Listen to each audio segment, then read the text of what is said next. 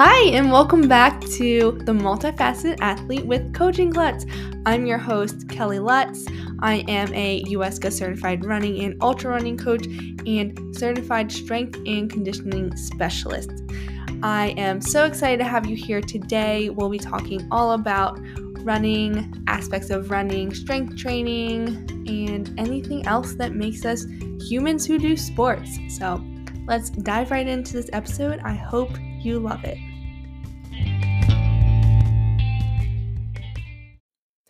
Welcome back to another week of the Multifaceted Athlete.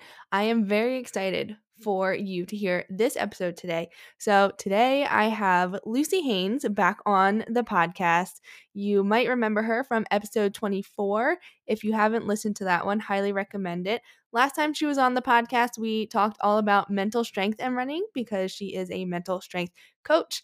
But this time, this episode that you're about to listen to, we talk more about Lucie's personal experience with balancing running and climbing because she does both of them at a fairly high level. So she can climb really hard and she is really good at running. She just ran the 50K uh, and won it in the race that we did together last weekend. Whatever weekend was the muddy weekend at this point.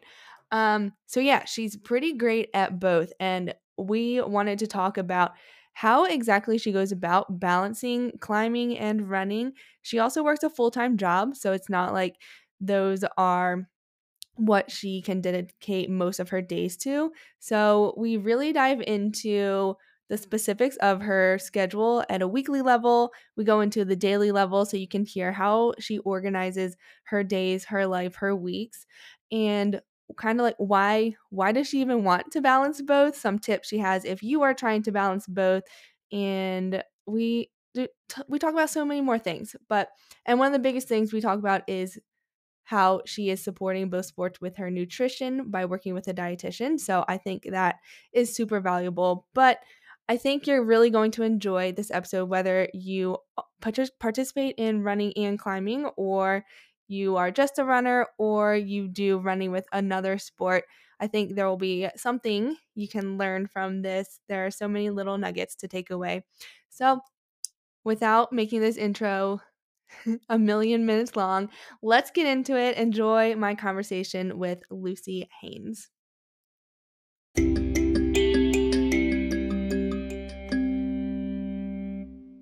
So, Lucie, welcome back to the podcast. We're talking about you today. Glad to be back on it. Yeah, so I'm excited for this because as we talked about off recording, a lot of people have been asking you about balancing climbing and running, and you are an avid climber and runner. You do both of them at a fairly high level. So you're a good example of how to do it. And you work full time, which we're going to talk about. So it's not like you're a full time athlete, which obviously is a little easier to do or dedicate more time to two sports when that is your job. So, yeah, let's start with when did you get into running and climbing individually? Yeah, so I started out climbing. Well, I guess I should say I grew up with, you know, a huge background in outdoor sports. So, like in high school, I was a whitewater kayaker. I've been hiking with my dad since I was like one. Well, I guess he carried me, but I can still like tout that I have been backpacking for that long. And you know, I, I whitewater kayaked through through high school and college, and then you know at the beginning of college, I kind of switched over to climbing because the place that I learned to whitewater kayak as a as a high schooler also taught rock climbing. I was just on the whitewater kayaking side of things, so it was kind of a natural flow for me over to rock climbing because I had many friends in that arena, and you know I was interested in switching things up. I joined the the climbing team at my college, University of Virginia, and so that was probably around 2013, 2014. But, you know, I was still really recreational with it, just kind of having fun, exploring things. I then moved to Colorado in the fall of 2015. And in the years after, like that, like 2015 to 2017, I just started to progressively take it more and more seriously. And then moved a little bit further west in Colorado over to Eagle in 2018, which is when I really just went full ham because I was very close to Rifle Mountain Park. Uh, still am. Mm-hmm. I still live here.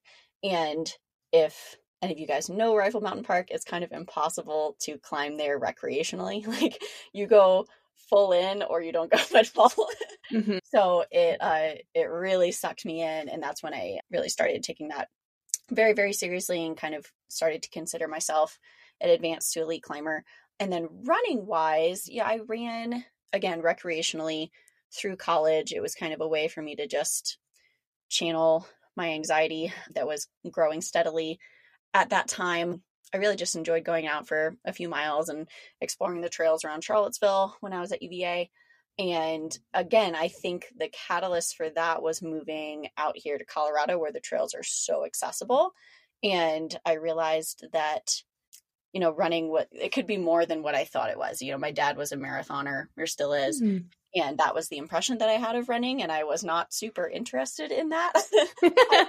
one half marathon. And I was like, all right, that's enough pavement pounding. Probably not my thing and then I got the chance to explore like Colorado trails, and that just changed everything for me. It just became a more like wholehearted, full body, full mind experience where exploration was the real key there. So that spoke to me a lot more. So that started to progress again, kind of when I was out in Colorado.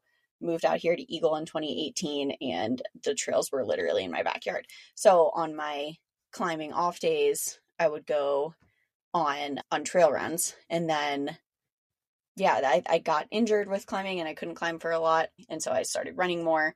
And then that's when I started to kind of let the two catch up to each other. Nice. Yeah, Colorado is a great place to do both sports. It's like hard not to here. It is very hard not to. It almost feels like it's a requirement. yeah, at least one or the other. Or skiing, I would say is the other. Yeah. Other yeah. sport. Guys do one of the three. I've not added that one much into my. I own a pair of skis. I can get down a mountain, not well, and it's not pretty. So that's whenever someone asks me if I ski, that's my response. I'm like, I own a pair. I can. Do I use I them? it's also hard because I mean, as you know, we're so close to Utah and New Mexico, which like in the winter months usually you can go climbing outside and obviously you can still run outside in the winter. So then it's like adding a third oh, time oh, commitment yeah. thing because like skiing is a big time commitment. Anyway, we're yeah. not here to talk about skiing. well, and let's be honest though, like skiing is really expensive, oh, and oh yeah, in general are expensive. But I think uh, you know with climbing and running, once you do have the basic gear and knowledge, they can be some of the more accessible ones. So I think that's important to note as well. Mm, yeah, I agree. Except the price of running fuel these days is getting a little out of hand. Yeah. It's like four dollars for one gel now. and it's like, this is a lot, especially if I want to fuel my long runs properly. Yeah. Well, but, I have some affordable options for for everyone if they want to hear about it. But oh yeah, we should definitely should go into that later. yeah. So when you first started doing running and climbing together, what did your week look like and I guess like what mistakes did you make along the way? Because it's definitely a learning process. It is 100% a learning process. And I very distinctly remember the first day that I climbed and then ran on the same day. And it was like, I should preface this. I used to be a route setter as well. So my climbing sessions, you know, when I was first starting to run alongside climbing, were mainly like forerunning sessions, like testing the routes that we were putting up. So on this day, I, I remember this specifically. I foreran for about two and a half to three hours. Not not a crazy session. We we weren't putting up the hardest boulders that day, but it was a bouldering session. And then I had some time to kill, about a about a half hour between that and when I had to go coach the kids team. And I was feeling really restless that day. I was just like, I got to get out. I got to go outside. I was just going to go for a walk. And then I was like, you know, I'm, I'm too restless to go for a walk. I'm going to go for a run. So it was a 20 minute run and it was the slowest paced run that I had ever been on, you know. I, I, won't give numbers because everyone is relative, but mm-hmm. I just remember like being out there, like originally so full of energy. And then the second that I tried to run after climbing, I was just like toast. But at the end of the day, the feeling of having accomplished those two things back to back, like just sucked me in. So from there on out, I really did try to to balance out a schedule, and it it was kind of intimidating that experience of feeling so exhausted after doing both on the same day, even a short run and a short climb, that I avoided doing them both on the same day for a while. So mm-hmm. I would do you know my my climbing forerunning sessions for work which were also my climbing sessions those would be two to three days a week and then yeah i would go outside and climb on the weekends and then on the let's see one two three on the two days that i wasn't climbing outside or for work then i would do my runs. And they, they didn't have too much structure to them. I would just go out and explore the trails. I think i read somewhere about like the importance of doing speed work so i would like throw in a few random intervals on on both of those days just because i thought that i i had to but i thought that i had to do it like every time that i was running. So my mileage was not super high but i was getting out on the trails and i started to really get the bug for running. So i signed up for my first trail races then like the leadville marathon i think was one of the first ones that i did as well as the continental divide 50k and i was kind of attempting to do those on like two days of running a week. And i managed it but it did not feel good yeah uh, so that was kind of the schedule that i started with and i can pause there man i can't imagine two days of running leading up to the marathon and the 50k I I would just really try and like pack in as many miles as I could on those days, which yeah. again like my threshold was not super high at that point. I was not like my what did they call it? Like your your sport your sport lifespan, at least for mm-hmm. running was like was pretty short. So I wasn't going much above, you know, 12 to 15 miles at a time, but that was a lot for me at the time. Um, so those 2 days that I wasn't climbing, I was just like exhausting myself running and I was like, okay, yeah, that's that's probably enough to to go run a marathon and it was enough to mm-hmm. finish the marathon. but I was hurting. yeah, I believe it. Yeah. Do you remember how you felt with that schedule during the week like while you were climbing or running? It was really tiring even when I was not running on my climbing days. I think because I was just trying to pack in all of the miles that I thought that I needed for, you know, a marathon or a 50K distance into essentially two days a week. Mm-hmm. Um, because I had this thought in my mind. I, I'm not sure where it came from, but that I couldn't do two things on the same day. And I'll preface this: I I do come from an eating disorder background. I think we talked about that the last time I was on the show. Uh, so I think that that was actually like a protective protective measure I was trying to put mm-hmm. on myself because I know that I was really susceptible to over exercise. So I was like, okay, no, it's you can't do two things on the same day. Like that's too much, which for a lot of people and if you're not fueling your body well and taking care of your body well, that is too much. So that was a pretty rational thought on my part and I was not ready to do more than that at that point but yeah, so I kind of set that rule for myself, but then I would just kind of go above and beyond my means on on each day because I was trying to pack it in.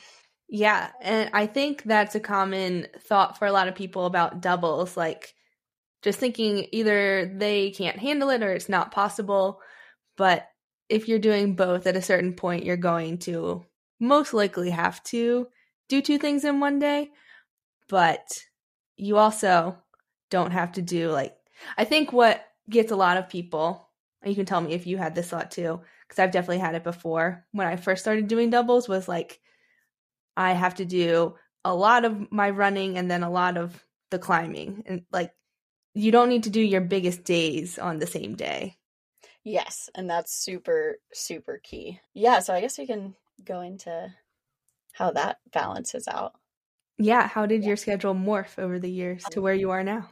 Yeah so i i finished yeah i completed the the leadville marathon it it, it went well honestly like it, it helped me catch the bug mm-hmm. uh, so i signed up for the continental divide 50k i finished i struggled it was the worst thing i had ever done in my life again running two days a week i remember crossing the finish line being like i never want to run that far at one time ever again ever and Ben was like, my my fiance Ben was like, yeah, that sounds like a good idea. Let's not do that again. and you know, I, you know, two days later, my mind was was changed, and um, mm-hmm. I actually got somewhat injured after that race. I remember I got some some weird tendonitis in my leg in my ankle. Hmm. Um, and I remember speaking to a few of my friends that were more accomplished runners at that point about my schedule and they reacted the same way you did. They were like, that's crazy. You can't pack in all those miles. Like you're going to hurt yourself. And I did hurt myself. So that's kind of when I realized that I needed to spread things out more and I needed to give my body the chance to get used to a higher volume of mileage so that it wouldn't get so overwhelmed and stressed on these longer runs and big races. Like I just needed to increase the work capacity so I could mm-hmm. handle that. And that, of course, meant running on more than two days a week. And that's, yeah, that, so that was a really slow and steady process. I started with bringing in 20 to 30 minute runs on my climbing and route setting days, not on my outdoor days. I didn't start with that yet. I just started with the days that I was in the gym. And again, I still had this weird thought in my mind that I needed to be doing speed work. So on those short days, I was like, oh, these are such short runs. Like I have to make them valuable. So I would do like fartleks and casual intervals during those runs. Or I would tell myself I was doing a tempo day and just go out and sprint the entire time because that's what I thought tempo was. Guys, it really helps you work with a coach. I encourage you to work with a coach. I had no idea what I was doing. And I wore myself out. Like I remember every single morning I would still wake up excited, but like I would just move so so slowly. And I did kind of work myself back into an energy deficit for a few years, which was, you know, ultimately a problem. We all need to pay attention to that. RED-S is a very real thing. And I think that a big part of that was that I was putting too much stress on those runs that were on the same days as my climbs for a while. Anyway, so I tried to do all of my like interval work on those short runs because I was thinking, okay, short run, got to maximize it, do as much speed work as possible, go as fast as possible, uh, make the most of your time. And then I would do like my long runs on the days that I wasn't climbing. And so I had this weird schedule I was doing two long runs a week and then two fast and short runs a week but then just not taking my climbing schedule into account at all. Again, that worked for a little bit. and then I think I got injured again by just putting too much on my body and I was exhausted. So at that point, because I was really enjoying what I was doing, I started working with a coach who was not you yet. This was pre Kelly. I mm-hmm. eventually made my way over to Kelly. But working with that coach really helped me dial in pretty much what my schedule looks like today, which is a lot better balanced between easy efforts in one sport and hard efforts in the other sport day by day. Yeah. And I think something important to emphasize and something that a lot of people come up against and then they just stop trying when they're trying to balance the two is like it takes a lot of experimentation to figure out what schedule works for you. And like you're a perfect example. You went through many iterations, you figured out what doesn't work, which is usually what you figure out first. So, if anyone out there is trying to create a schedule, like don't get discouraged if the first thing you try doesn't work super well because that's one step closer to what does work for you. Definitely. And I will also say that even once I settled on the schedule that I still pretty much stick to today, it took a solid season and by season i am referring to like the climbing season because that's what's in my head so like three or four months over the summer a solid season of like just feeling real tired and constantly kind of questioning what i was doing for my body to get used to it so i think it's also really easy for people to to try and do both make the you know rather rational decision that it's too much for their body and back off Mm-hmm. Uh, I just happen to be really stubborn, which gets me into some trouble sometimes. But in this case, it really helped me push through those first few months where my body was getting used to it. And now it's at the point where, you know, if I don't run before I climb, I feel super sluggish and I really never meet my potential on that day. So I, I think it's just a your body can get used to a lot if you give it the chance. That doesn't mean that everybody has to get used to it. That doesn't mean that's right. But if it's something that you want and you're really passionate about, it's possible. You just have to be really patient with the process and give your body time to adjust. Yeah, and just adding on to that a little bit, when you are letting your body adjust, you want to similar to like whether you're doing running or climbing training individually, you want to, you know, like overreach for a bit, but then let your body adapt to that. So you have, we'll talk about this in a bit too, like down weeks where you cut back on volume for both, let yourself recover so that your body can actually adapt and then you can do even more later and just keep progressing. Exactly. Exactly. Yeah. When you first got to the schedule you have now, which we'll go into the specifics if anyone's interested, did you do that during like over the winter months when you were kind of in like climbing, running maintenance, or what time of year, I guess? Because like when did I start finding? Yeah, the the months that you're talking about where you you were really tired. I'm curious whether you were like in a climbing projecting season or you know. Yeah, no, that's a good point. I think that I started implementing it around let's see, I started working with that coach in February of that year. So mm. that's not outdoor season for me here yet. But again, it was like a slow a slow introduction to it. So we were starting to to work with the schedule then.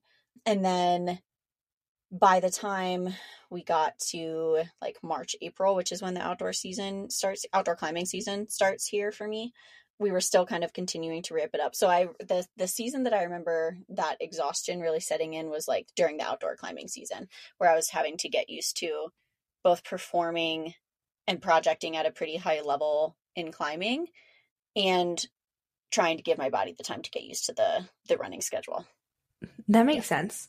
Yeah. And I think just getting used to outdoor climbing in general is exhausting oh yeah and I, I feel like i still kind of have to go through a, a mini version of that like adjustment process every time that the outdoor season does start like I, I mean even working with you this year is like the first few weeks of when i would start to climb outside instead of in the gym on the weekends it's interesting because I, I honestly think that if you're working hard in the in the gym it's a similar intensity on your body climbing wise mm. as like an outdoor day but there's just i mean you just spread it out through the entire day and you're out in the elements and like you don't have as much recovery time um, mm-hmm. because you're spending your day climbing that it is it's always still an adjustment yeah and one thing i always struggled with which i don't know if you do too but i think a lot of other climbers do is like when you go to the gym it's like you know a few hours max usually maybe you need a snack during you eat before you eat after but a whole outdoor climbing day then it's like for me, the planning of the food was exhausting. And then sometimes I wouldn't bring enough of the food, mm-hmm. or I just like wouldn't stop climbing enough to eat the food when I needed the food. so it's a, it's just a lot more involved. yeah, yeah. The planning, honestly, like the pre-planning and then the cleanup from it, and then like, you know, doing much more laundry. Yeah, it, it just takes up a lot more time. So there's always an adjustment. Yeah, Um, so I guess let's dive into what your schedule is now for anyone who's curious how you are balancing climbing and running because we are in actually first let's talk about your running goals for the year because that informs what we're going to talk about with what you're balancing right now. So, yeah. Yeah, so I just ran a 50k last weekend at the time of this recording. I have a 100k on the docket for June 17th, so mid June. And then I also have the Leadville 100 in August, which is my first time at that distance. It's actually my first time at the 100K distance as well. But I have done multiple 50Ks and a 50 miler and many at the Marathon Plus distance in the past. Yeah, it's a big year. Yeah. yeah, it's a, it's a big year and my body is handling it really well, which is like I think what I'm most stoked on. Yeah, because we just had your biggest volume week ever, right? Yeah, yeah, that was a big one. And you know, again, I I don't normally do numbers because everyone is different, but that was a 70 mile week, and we're gonna be ripping it up like a little bit more from that. And mm-hmm. I just I just say that to give context to like there's a high volume of running here there's a high volume of climbing as well. And I just I, I want other people to believe that it's possible if you really want it. yeah, and this is why at the beginning I said that you are on did I say this on the recording or before? I don't even remember. But you are on the upper end of the balancing climbing and running spectrum. So like if you can do it with work, with as much volume of both that you do, like it's definitely possible for someone doing a more moderate level of running and climbing. So Oh, definitely. Yeah. Like I fully acknowledge that what I'm doing is pretty crazy and I do hope to take it like more professionally in the future. I'm, you know, I I work with a brand at this point that helps to support me and that's amazing. You know, I I have goals of taking it professionally or semi-professionally. I guess I'm already semi I, I have goals of making it even more part of my career. So that is why, you know, I, I do tend to take them both very seriously on top of my passion for it. So I think that, you know, if you're a recreational one or both, that it's definitely very doable if if demanding. It is still going to be demanding. Yeah, I think trying to do I mean even just trying to do running is demanding oh, depending yeah. on who you are. Oh, yeah. Any athletics is demanding. yeah. Okay, so now that we've covered what you are go- going towards for running, let's talk about your current schedule because it is a good one. I like yeah, it a lot. It's a good one, and it like once I settled on it, I just I do not switch it up as much as I can because that is a caveat with it. Like it, once you have your schedule, I definitely don't have as much flexibility in my life. I can't switch things around very easily. Like my fiance asked me to go climbing with him on Memorial Day, and I remember running it by you, and I was like, I don't think this is gonna work, you know, because you have to you have to be pretty clear cut about what days belong to what. But yeah, so right now the schedule that I stick to, I'll start with Monday, or we'll start with Sunday because I do my long runs on Sundays, and right now those are anywhere between you know three and four plus hours so they're long they're they're good. Yeah. And then that's that's all i do that day. I might do some strength work. I might not because then i have a mid long run the next day. So i try to just keep my legs as fresh as possible as possible because a four hour run is going to destroy your legs. Uh, mm-hmm. and i'm doing these on trails too so i'm trying to get as much elevation gain as possible. Mid long run the next day which tends to be between two and three might go a little bit higher than that hours. And then I'll do a short climbing session on that day, which in my plan is optional. So if I'm feeling very exceptionally tired, then I'll skip that day. But so far, I've been able to keep up with it. So, kind of depending on what I'm doing the other days, I'll either do like a short and sweet power endurance climbing session for that, which for you climbers out there, that involves like four by fours and EMOMs. So, every minute on the minute, just trying to get in volume, excuse me, volume at a lower difficulty. Or if I'm feeling like my high end bouldering strength is kind of suffering from all the rifle projecting, then I'll do like a, a short projecting session, kind of limit bouldering. One of the two. And then the next day, I just have an easy run in the morning. Um, and then I'm lucky enough to have arranged in my work schedule that I have the ability to go climb outside on that day. But if for some reason I can't go climb outside on that day, then I'll do an afternoon gym session. So that's a day where it's easy climb paired with, or sorry, easy run paired with harder climb. The day before is longer run paired with shorter climb. And then I get to Wednesday, which is the glorious rest day. And by that mm-hmm. point, I am wiped and ready for it. I, am really learning to embrace the rest days. I used to be really restless on them. And now I'm like, thank the Lord, because I'm going to collapse. Yeah. So rest days, very essential if you're going to be doing two sports. Honestly, they're essential if you're doing any sports. You got to mm-hmm. give your body a chance to to cool down. And then Thursday, I'll do a speed workout. And since that is more demanding and intense on your body, I do not climb on that day. I'll probably do a little bit of strength work and but no climbing on that day. So the long run day and the speed run day are just dedicated to running, no extra because that's enough stress on your body. And then Friday, Saturday is my weekend with my work schedule. So I'll do easy run and outdoor climb on both of those days. Yeah. So if there's ever like a hard run, it's either on its own or paired with like a very short climbing session just to keep the muscles and tendons activated. And if there's a hard climb, it's paired with an easy run. Yeah. Yeah. And oh my God, I feel like there's so much everyone can learn from just your schedule. So, the first thing I want to point out is that you have kind of an atypical schedule because I feel like the schedule we hear a lot is like Monday rest day, Tuesday easy, Wednesday speed, et cetera, et cetera. Long run Saturday, Sunday. So first, I want to point that out because I know some people get discouraged. Like, oh, well, my week doesn't look like that. And it's like you can Yeah. switch things around. Yeah, you mean, make it work for you. Your own. Yeah, you don't have to stick to the like the workout Wednesday and the rest day Monday. Like, yeah, sometimes it means that you're running alone. Like, I don't get to run with people as much as probably other people do, or I make my friends fit to my schedule. But it's definitely possible. You can you can make your own schedule. Yeah. And that way it'll be more sustainable for you as a whole. Yeah. And then I also like your emphasis on the rest day. As you know, I love rest days too. yes.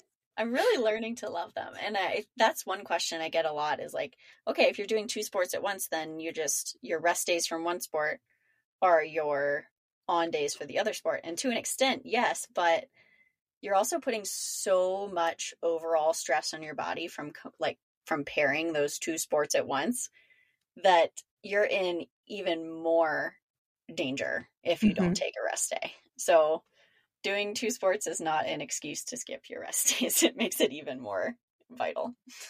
Yeah, and I think I hear that a lot too. And I think especially if you're trying to perform in one or both, then the rest day is even more essential because if you just do the other sport on the day you're resting from one sport, you're not really giving your body the chance to bounce back from all the work you did in the other sport and vice versa. Oh my gosh, yeah. And then that kind of leads into another point of like just because you're pairing an easy day in one sport with a hard day in the other, like you're not doing two hard different sport workouts on the same day. That's still like that doesn't mean that that's an easy like my easy run day is paired with a hard climb. So that doesn't mean that it's an easy day. That's not like a recovery day. And Mhm. if I look at it, like pretty much all of my days are really high octane, high demand, which is like not ideal for the body. Let's be honest. So, you know, if you are going to make that decision for your body, it, it's really important to be aware that you're going to be under a higher level of, of physical and mental stress from that. So, again, the rest day becomes really important. And then implementing other restful strategies throughout your day and week is really important. Otherwise, you'll just be in that super high cortisol level all the time. Hmm Yeah, and I think this is a good time to segue into your work with your dietitian because it is hard enough to fuel for one sport for a lot of people, and even more difficult and even more important when you're doing two sports like you are at a high level. So, how has working with a dietitian helped you? Because you're in a good place now uh, with how you feel with both running and climbing, and I think a lot of that has to do with the nutrition you've been doing with her. So yeah, tell us a little yeah, bit I about think that. that's huge. And I'll be clear, I might mention some numbers here, but again, it's just for for context and they're not they're not small numbers. So it's I think that they're helpful.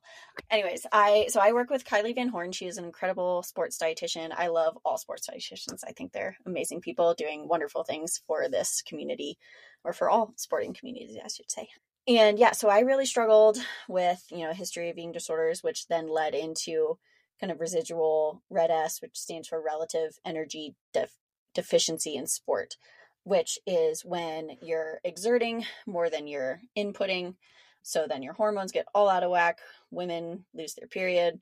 Men have similar, you know, similar hormonal imbalances that just don't show up physically in that way. So it can affect both men and women. And it means that you get injured a lot. You don't have energy to give to your sport or to your life. And you can cause long term damage to your bone density. Not good. Not good things. You're also irritable and not nice ever. So, you know, if you if you're tempted to go that route, don't do it.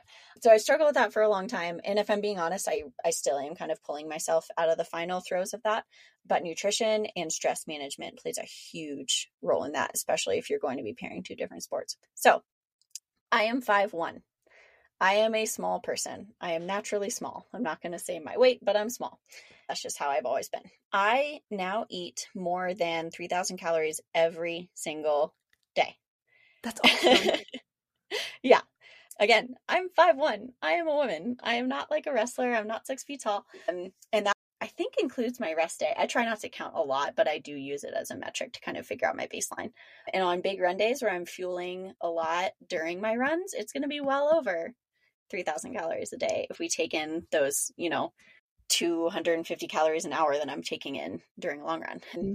So, big number. It scared me a lot at first, but guess what? I'm still hungry for every single bite of food that I have. And sometimes I'll eat more because I'm still hungry for it.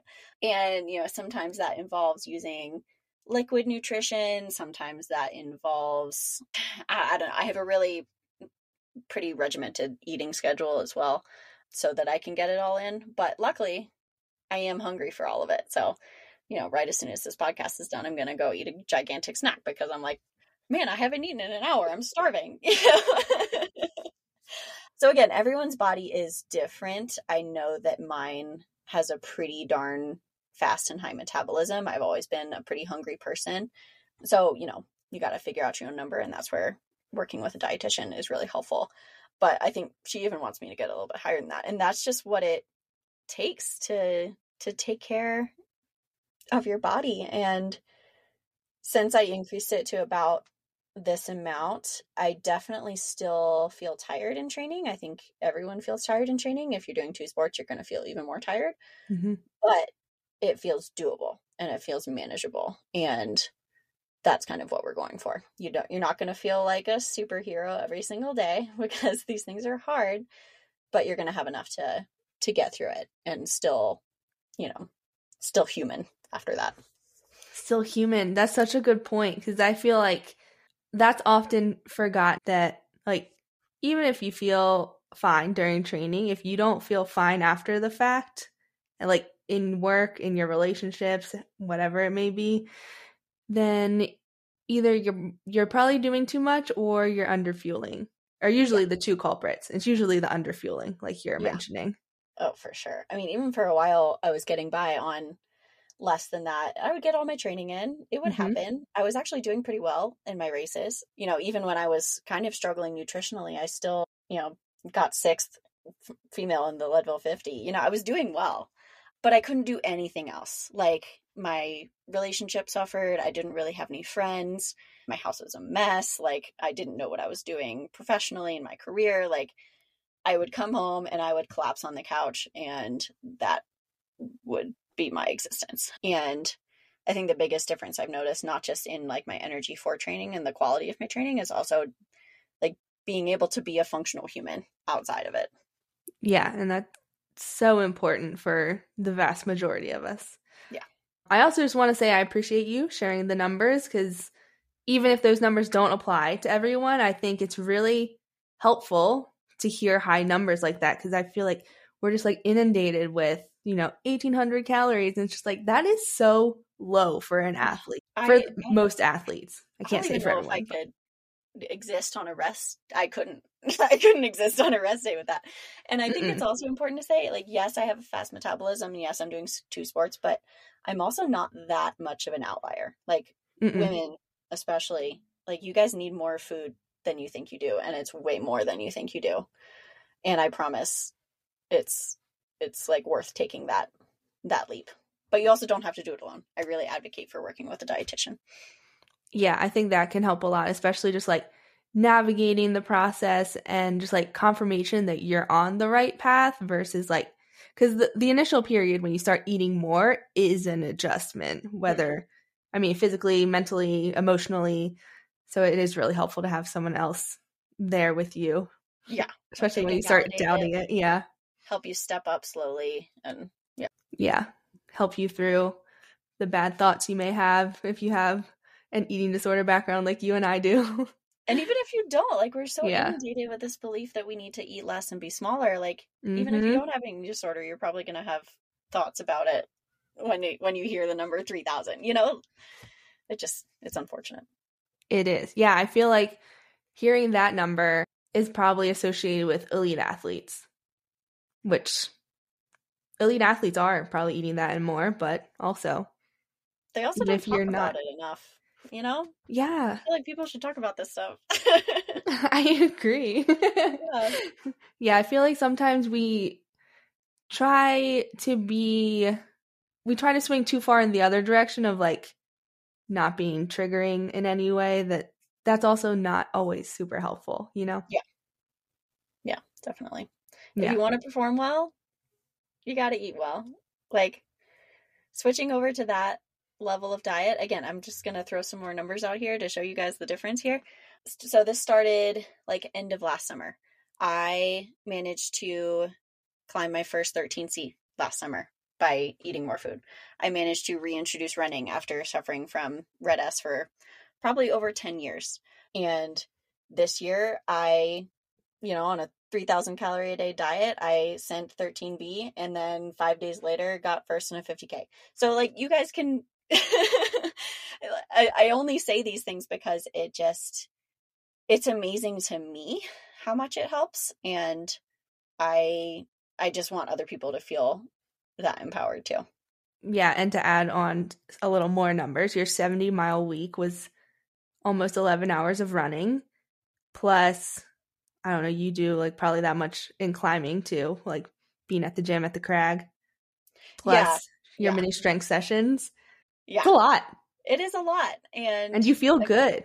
I do feel good. Again, I feel tired. I'm ready to go to bed at the end of the day. I uh, love just sitting on my couch at after dinner and staring blankly at the TV. But yeah, and again, it's not the right choice for everybody, but if you want to do it, you can. You just have to be really meticulous with the fueling. Take care of yourself, eat food that you love. Ice cream is the best. Mhm. And then, you know, work with professionals that can help you balance your schedule and your diet. Yeah. Can we talk a bit about specifics on days where you do both sports and work? Kind of how you lay out your schedule? Because I feel like I haven't really heard many people talk about that level of specificity, which I think is helpful. definitely. So I'll preface this. I am lucky enough to have a remote job, so I work from home. The hours are I've somewhat set hours, but I do have some flexibility in there, as with most people that work from home. But I still try to make myself like pretty available during the day from about you know 10 a.m. Mountain Time on. So I have like a slightly later shift that I work, so I'll do like 10 a.m. ish to 6 p.m. ish. But again, it's a little flexible. If you have a more rigid job, it's going to be different. So I prefer to run before I climb. That's just what I prefer. You might prefer to do it in the opposite direction, but I find that running kind of warms me up for it. So I will usually run like first thing in the morning. This is on a day that I'm doing both. So I'll wake up and have something to eat first. Please do not do fasted running, especially if you're female. It's not good for you Mhm. and you know I'll go on a on my run in the morning starting around you know 6 a.m and then i will kind of strategize so that i have as little transition time as possible because that's where the time gets eaten up i like to joke around that i play like scheduling tetris and i really do so if i'm doing this is the day that i'm working so i, I would be Mhm. doing a gym session so let's say that i did my run first thing in the morning for however long it was I would either start that run from the climbing gym, like I would drive to the climbing Mm. gym first with all of my climbing gear and start from there so that I would also finish there. And then as soon as I was done, I would just literally grab my climbing stuff from the car and go straight into the gym. So that's one way that I've done it where I can get like a couple hour training session in there and a run and work a full day.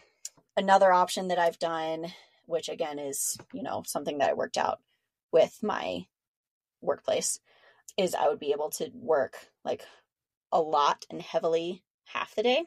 So I would do an early morning run, work for like five hours, and then go and do my my training session in the late afternoon, evening.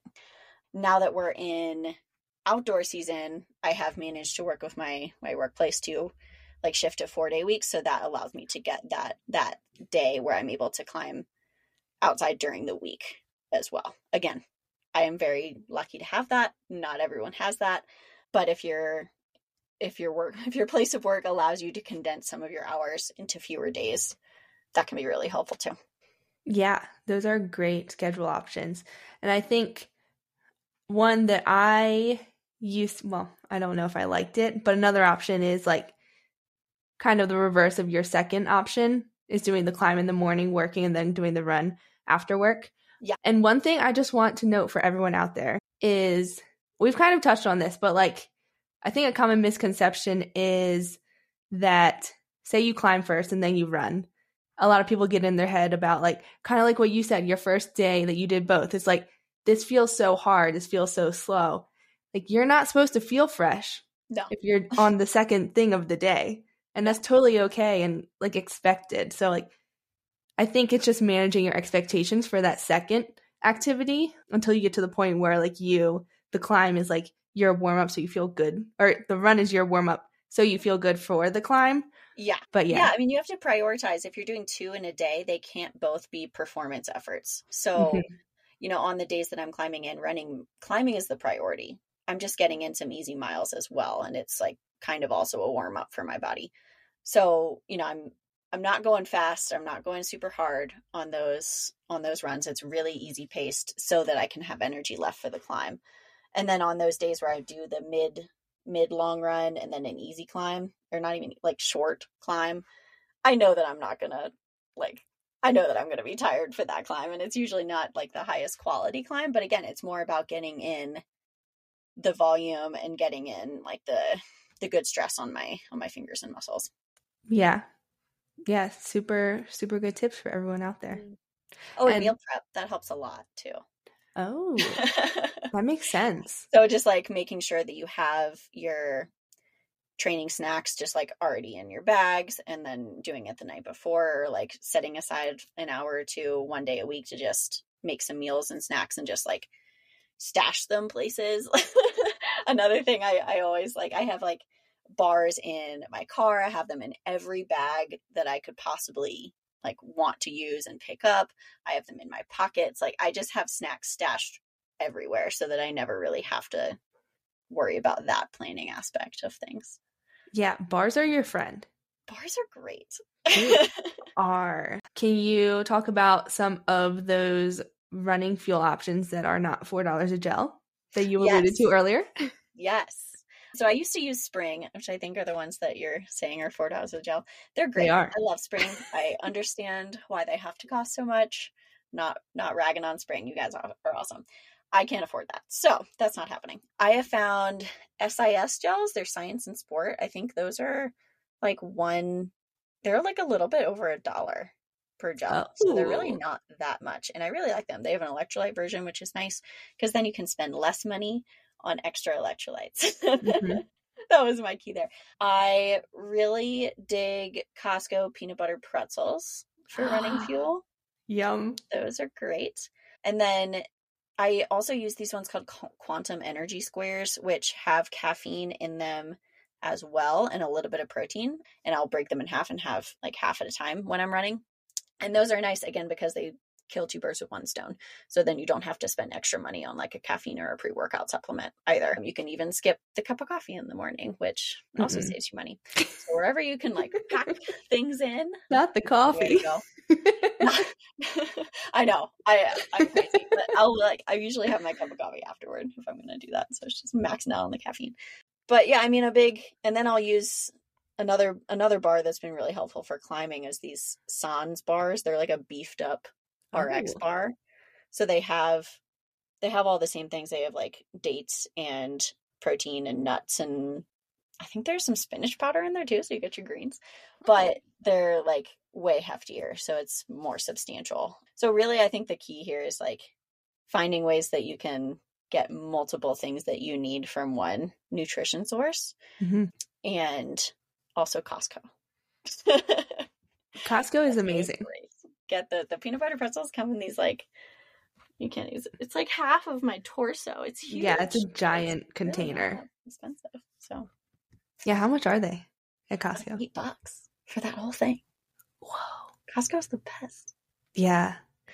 I really like the Nature's Bakery fig bars. Ooh, yeah, I haven't tried. Also at. Costco. Yeah. A little The more feed. expensive than the, the pretzels. Yes, the also, feed. the feed is great because you can The get feed is things for cheaper in amazing. there. If you haven't joined my club, you can get $80 a year. Yes, which actually, I mean, that really helps. it does. I like, I remember because I signed up from Endeavor Run and they have, they have a club in the feed too. And you get the $20 a quarter. And at first I was like, is this a scam? Like, this Yeah. can't be true. Yeah. Like eighty free dollars? Yeah. yeah. And like, They got Ugh. me. It works. they got me. You can try other. I've already talked about this on the podcast, but like you can try other fuel sources and single serve, so you don't have to commit to the whole twelve pack. It's just amazing. It's We cool. love it. Was there any time when you were trying to balance the two that you wanted to give up? Oh, 100%. Yeah. I mean, I just, again, I think a lot of those happened when I was doing it quote unquote wrong, where I was trying to do like really intense, short and fast, make the most of my time speed work on the same days that I was not only climbing, but also like route setting for several Mhm. hours before the actual climbing. So I, I just say that because I think that the main reason for that intense fatigue and lack of motivation was I was just trying to do way too much. You know, I was trying, I, I let all of these shoulds get into my mind of like, oh, well, if a run is short, it should be harder. If a climb is short, it should be harder. And not really embracing like the, the easy maintenance mindset of things. But even if you are pairing things well, like, yeah, it's not going to feel great. And I think that's where, you know, motivation and mindset comes in. Because if you don't truly love both sports, whatever they may be, for what they are and what they do for you, not just physically, like, Mhm. I, the only way that I can really function is by, well, I, I don't know if that's the right way to say it.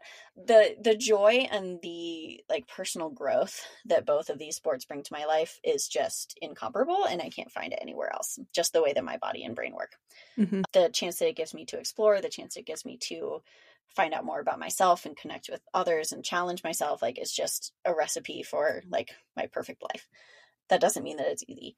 And I think in those moments where I was really struggling, and even recently when I've had moments of questioning what the what the hell I'm doing, I look at it and I try to envision my life without one of them Mm. and then I'll switch and try to envision it without the other one. And every time I do that, I come back to the same conclusion of like, this is, eh, you know, if I'm trying to craft a life that at the end of it, I'm going to be really proud and satisfied with, for me personally, it wouldn't feel complete without pursuing them both in the way that I am doing. And that's kind of what has gotten me through and led me through that process of figuring out the best way to pair them together because I was just so adamant that I did not want to lose either one.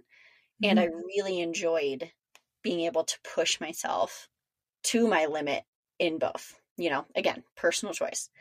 But I, I think ultimately it comes down to like, why are you doing this? Is Mhm. this like a strong enough reason for you? If it's not, then don't. Like, you can have a very, you can have a flourishing life doing one sport and then another recreationally or just one or no sports at all like i don't know but if the motivation is strong enough then you have to you know rely on that and use your why to to get you through Yeah, I love that. And it also reaffirms why I stopped climbing. yeah like it's not it's not something everybody has to do if it doesn't mean enough to you or even just not not in this season of life then that's great there's no moral value to sports Yeah, exactly. Yeah. But if both sports add value to your life, then don't give up on trying to find a schedule that Yes. works, that fits both of them in for you. Yes. And, you know, working with a coach can really help. Working with Mhm. a dietitian can really help. Even just talking to someone and bouncing ideas off of them. Like, we have all these great ideas in our own mind, but sometimes it just helps to have somebody else to talk to you and say, like, hey, is this insane? And they Mhm. might say, yeah, that's insane, but it's possible, you know? Yeah. Yeah. And if you're someone who is in a partnership, it can help to talk to your partner. Because I mm. know for some people, even just one sport, it can be hard to like feel like you can take the time for yourself. So talking to them, be like, is it not like, is it okay if I do this? But like, do you support me in these endeavors? Like, to help you feel more okay with taking that time for yourself and, you know, doing what you have to do to make the life you want. That is a really good point that I didn't mention. Like my fiance Ben, he he I'm very grateful to him. Like he has put up with a lot over the years as I was figuring it out. And now I'm at the point where it doesn't interfere with his life too much. like mm-hmm. I'll get my our, my morning runs done before he wakes up and before we leave for our climbing days. He's my main climbing partner. So again, it doesn't get in his way too much. Sometimes it'll be a little bit of an inconvenience of like he'll be bummed that I can't go climbing on a day because I have a long run that I can't move or like I don't know, I can't or I have to I have to get a run in that day when he would prefer to be doing something else. Again, with the schedule, like I have to be pretty pretty strict with it. Again, if you're going on vacation and you're having a flexible life, like please embrace that. You don't need to stick to it all the time. But it definitely does cause some some trip ups and yes, it takes a lot of time. Sometimes it feels a little bit selfish and you have to have a partner that will like communicate with you and work with you and I think I also really had to learn to be more understanding and appreciative of his patience with me when I was working to figure these things out. So communication is really important. Mhm. Yeah. Thank you, Ben, if you're listening. One thing I know a lot of people are going to hate to hear this, but if you are trying to fit into sports, if you are not someone who wakes up early, you might want to start doing that. That's it makes it point. so much easier. Even if you're just doing one sport, if you can get it done before your day starts, before anything can interrupt and anything can pop up that would prevent you from training, do it. That really is the only way. I had to make myself into a morning person and you know, now I'm up at 5:30, 5:45 Mm-hmm. six, depending on how late I set my alarm. Pretty much every morning except for rest days because otherwise it just won't happen. And yeah, that means going to bed at nine thirty, and it makes me a grandma, and I don't care. I'm in bed. I start going to bed at nine. I mean, we're like the same. Yeah. so yeah, I love it. It's the best. yeah. I'll put on an episode of Ted Lasso and then just like half fall asleep on the couch with my gigantic bowl of ice cream, and then just go to bed. yeah, exactly. But yeah, I just wanted to mention that because I know, I mean, before, no, I've always been a morning person, but there have been times where I've been like seeking out advice of how to fit things in without making myself get up earlier. And it's just like, that's the easiest thing to change, I think. It's not Yeah. easy to change, but out of all the things that you could possibly change to fit something in, waking up earlier is the easiest Yeah. one to change. it's the best place to put it because there's little that, as you said, there's little that can interrupt your day at at that point. Yeah. So, And you get Sorry. to start the day by doing something for you. yes. I like that reframe. Yeah. Yeah. You are Well- the priority. You are the priority. If you have kids, they might be more of a priority, but That you are true. still a priority. Yes. High I, up there. Yeah. I also don't have kids. I have a cat. I may get a dog someday, but I do not have things that are dependent on me that much. So if you have kids, I have compassion for you. It's going to be a lot harder, hmm but it might still be possible. Yeah, I think if your why is strong enough for one sport, both sports, you can definitely find something that works, whether it's, and it doesn't even have to be like you're pretty full on doing both year round. It could be, and we're not going to dive in deep on this because it's already been an hour, but in those situations, it could be something like planning, looking at your year instead of like a week and like, okay, my climbing season is going to be these months, so running's going to really take a backseat, and then I'm going to focus more on running these months. So doing more seasonality versus year round, yeah, that could be a good tip for Yeah, really busy people. definitely. And then really quickly, there there are sacrifices that you need to make. I don't have a huge social life. I, I have very little social life. I have a few close friends. That's great for me. I'm an introvert. I don't want to be friends with everybody. but you know, I'm not going out every night. I'm in bed by nine or nine thirty, and my days are pretty packed, especially in the outdoor climbing season. People invite mm-hmm. us to things on the weekends, and I just you know say no because I'm going to be out climbing all day and running before that. And even if I am home in the evening, I'm not going to want to do anything except the aforementioned Ted Lasso and ice cream in the evening. Other things like, you know, this would not work with an in office job, most likely. This would not work if I had family obligations or, you know, I, I don't I don't know. Yeah, so it, it has to be your priority to make it work. Mhm. Uh, but you can still have friends. You can still have a partner. You can still have a family. You just, you know, might not have a lot of a lot of spare time. And that's, you know, sometimes that bums me out. But other times I just remember how happy these things make me and remember that uh, I don't need to compare my life to somebody else's. And my joy is different from their joy. hmm Yeah, and I think that's really important for people to hear, especially from a woman, saying like, "These are the things I care about, so I'm going to, to prioritize them and not say yes to invitations just because I feel like I should," which Oh, is yeah. a big thing for I us. say no a lot, and it's hard. Like, it is. You know, they're they'll do neighborhood cookouts outside, and I'll literally just have to walk right by them and be like, "Hi guys, sorry, I don't really want to come hang out right now because I'm exhausted." Yeah. and that's okay. Yeah, that's okay. have to say no. Yeah. Well, I think this will be a very helpful episode for anyone who is trying to balance climbing and running or any two sports. Is there anything we didn't cover that you want to mention? I don't think so. I think that little bit about you know you're not going to have all of all of the things in life, but that's you never will. I mean, Yeah. there are always sacrifices, so it's just about choosing your choosing your most important things. Yeah. Yeah. Well, thank you for coming on here and sharing your journey and your experiences. Thanks, Kelly. Remind everyone what your Instagram is because I think you were still Lucie Inside Out last time you were on. Oh yeah, so I did just change it back to my name. So it's Lucie Hanes, L U C I E H A N E S. You'll find running content, you'll find climbing content, you'll find articles that I write as a journalist. You'll find weird videos of my cat, who is super weird. So that's all. I mean, that's worth it in and of itself. Um, Yeah. let's be friends. Let's hang. Yeah. I'll link that in the show notes. Thanks, yeah, Kelly. Thanks again, Lucie.